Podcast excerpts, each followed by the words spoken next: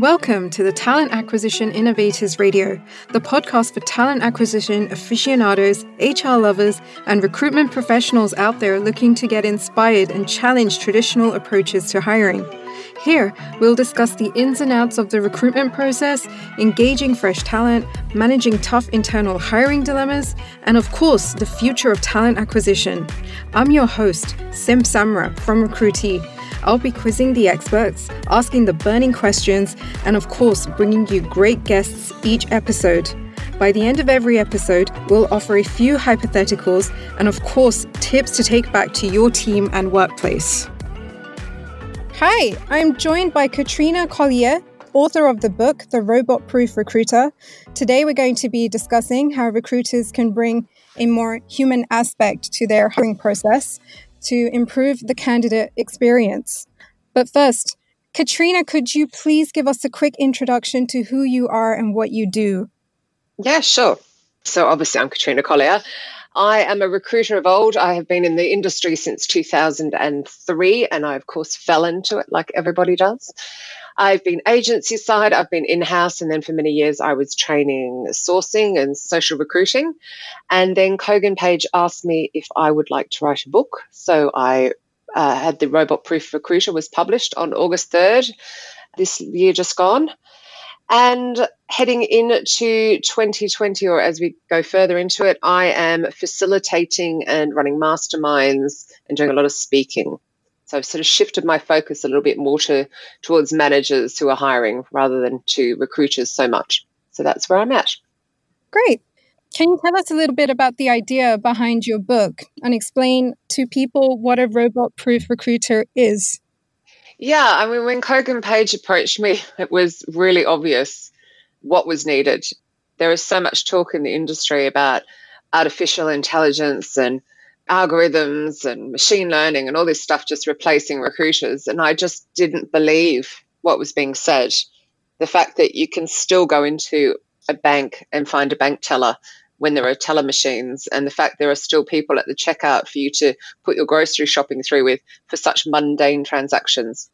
I just don't believe for one minute that such an important process as somebody changing jobs and something that their career relies on is going to be replaced by any kind of robot, hence the name. So, as far as what I've focused on with the book and what I'd love to see recruiters doing is stop putting technology in the way between the human that they're trying to recruit and you know the process there's constantly this barrier between the human and the recruiter and i'm looking for technology to support engagement rather than block it so what i mean by that is you know like the uh, classic applicant tracking system black hole where someone sends in an application and they get this very cold autoresponder if they actually get one. Yeah. And uh, don't get feedback, they don't get closure. Whereas I'm, I'm asking for transparency and to bring out all of those human skills that need to be involved in such a scary process as changing jobs. So, you know, some empathy and compassion and some understanding and allaying fear and doing all of the stuff that's required.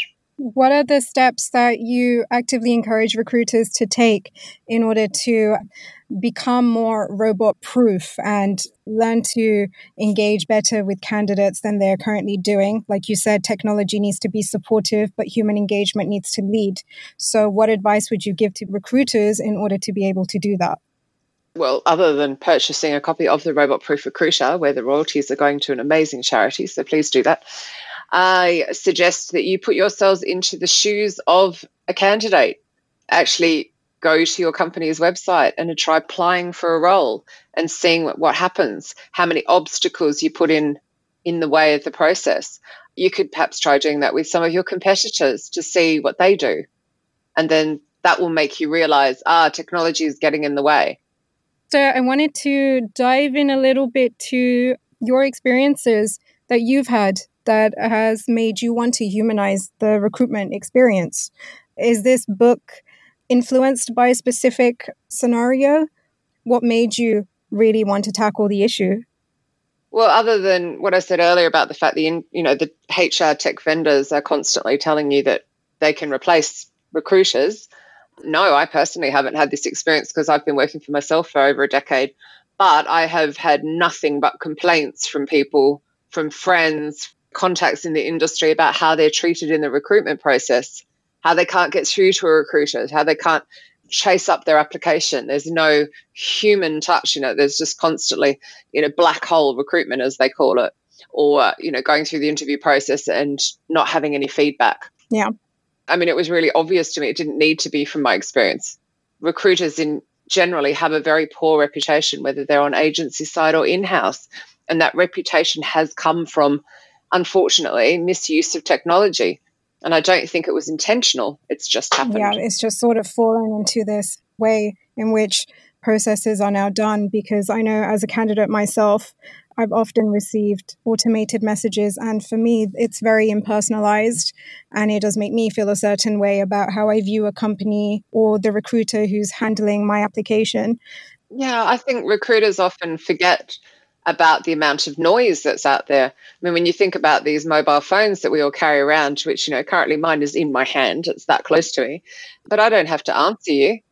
And I'm getting so many messages all the time, not just from recruiters, from all sorts of people who have misspelt my name or haven't looked at my profile. It's all completely irrelevant. And it's like this massive layer of noise that technology has created where you can reach people by even more methods than any ever before.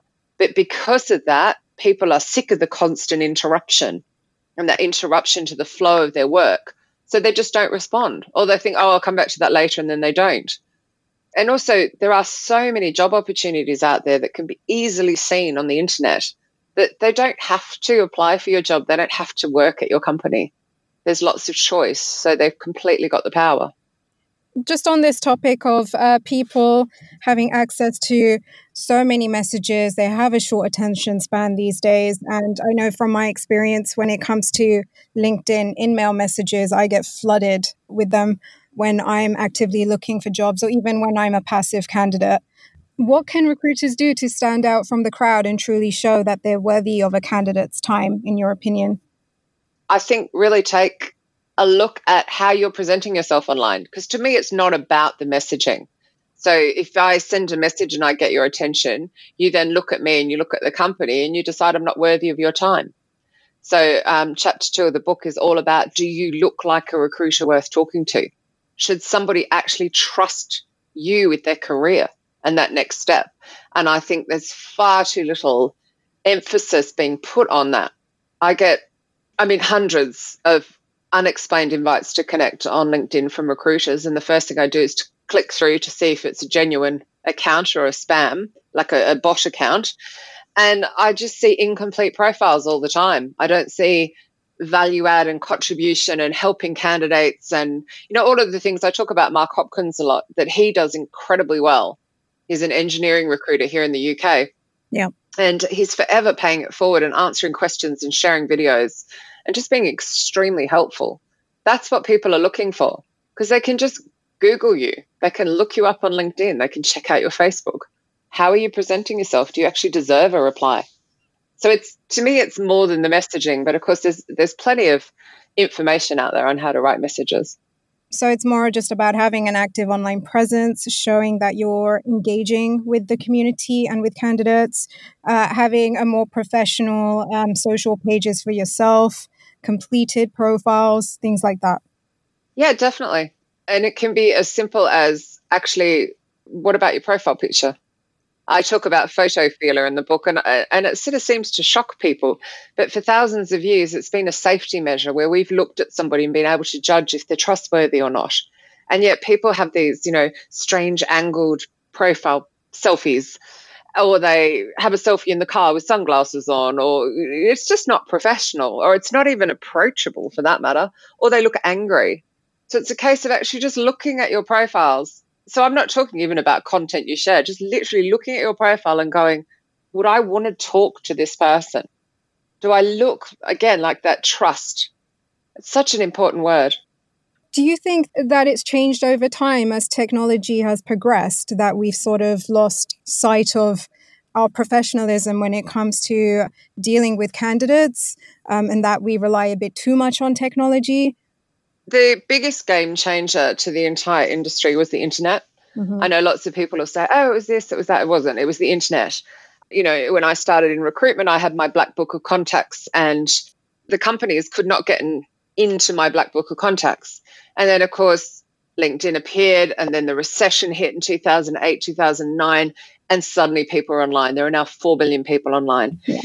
And of course, over that time as well, then email became this huge from it was you know starting off and then suddenly it's just constant and we've got very used to just sending a quick message without much thought and without much how is that being perceived and there hasn't necessarily been an education around how to write an email I mean, just the basics. You know, we, we, kind of were probably taught how to use a phone, or you, you had more of an idea because you can hear tone of voice and you'd know where to direct it.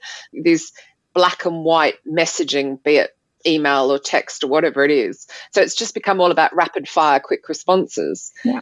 So some of it's lack of education, um, some of it's not thinking about it from the other point of view as well. Like, how is a recipient going to take this?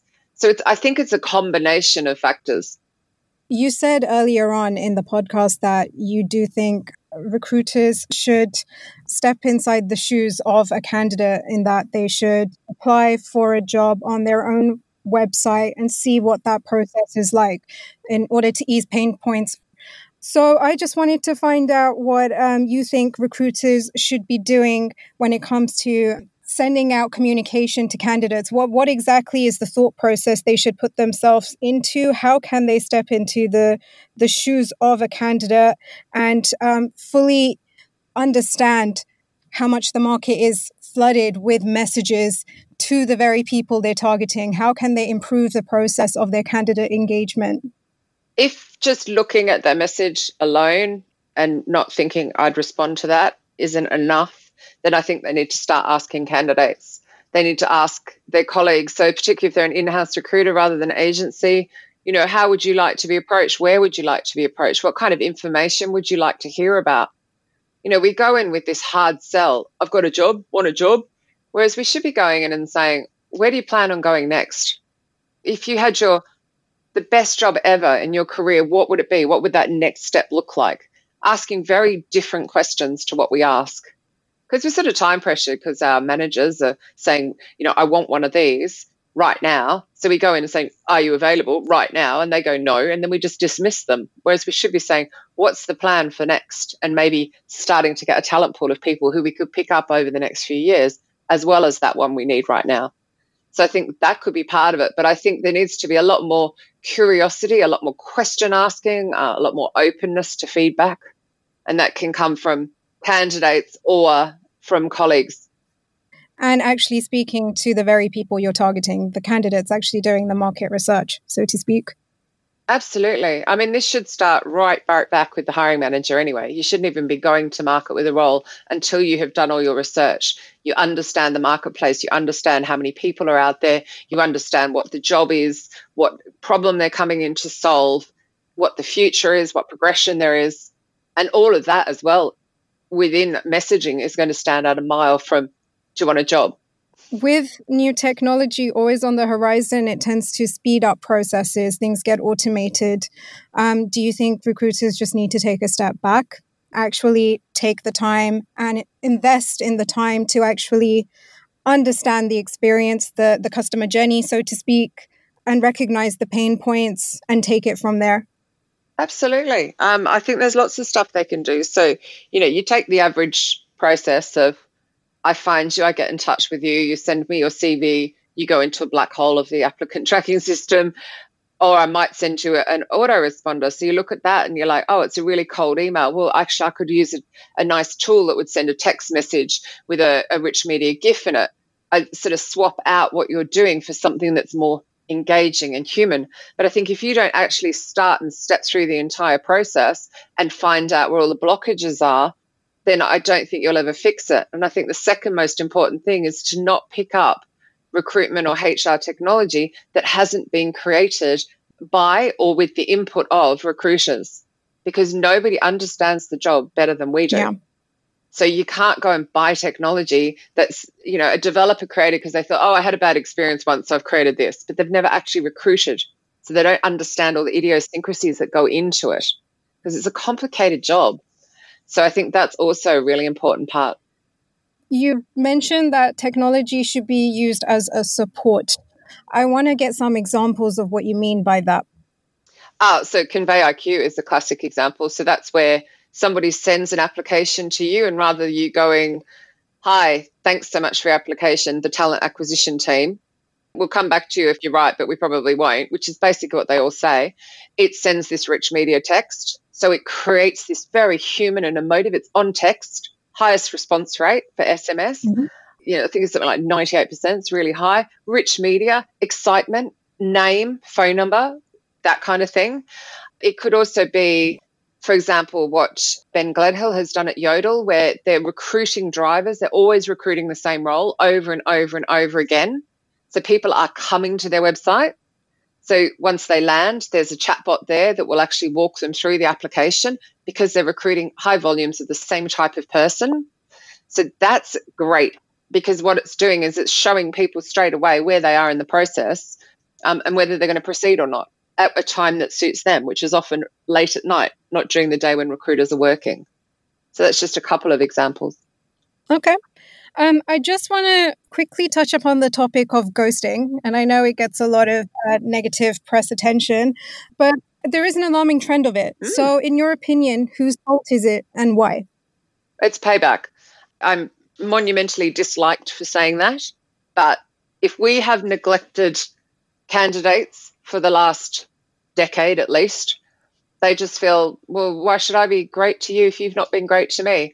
Um, the internet as well, because of the fact that you can see online how many jobs there are. You can see how a company is treating its employees. You can see how candidates are being treated through the interview process. So they feel empowered to just go, no, I'm, I'm going to disappear. You know, sometimes it is the fear of going back to a recruiter if they've been under a hell of a lot of pressure.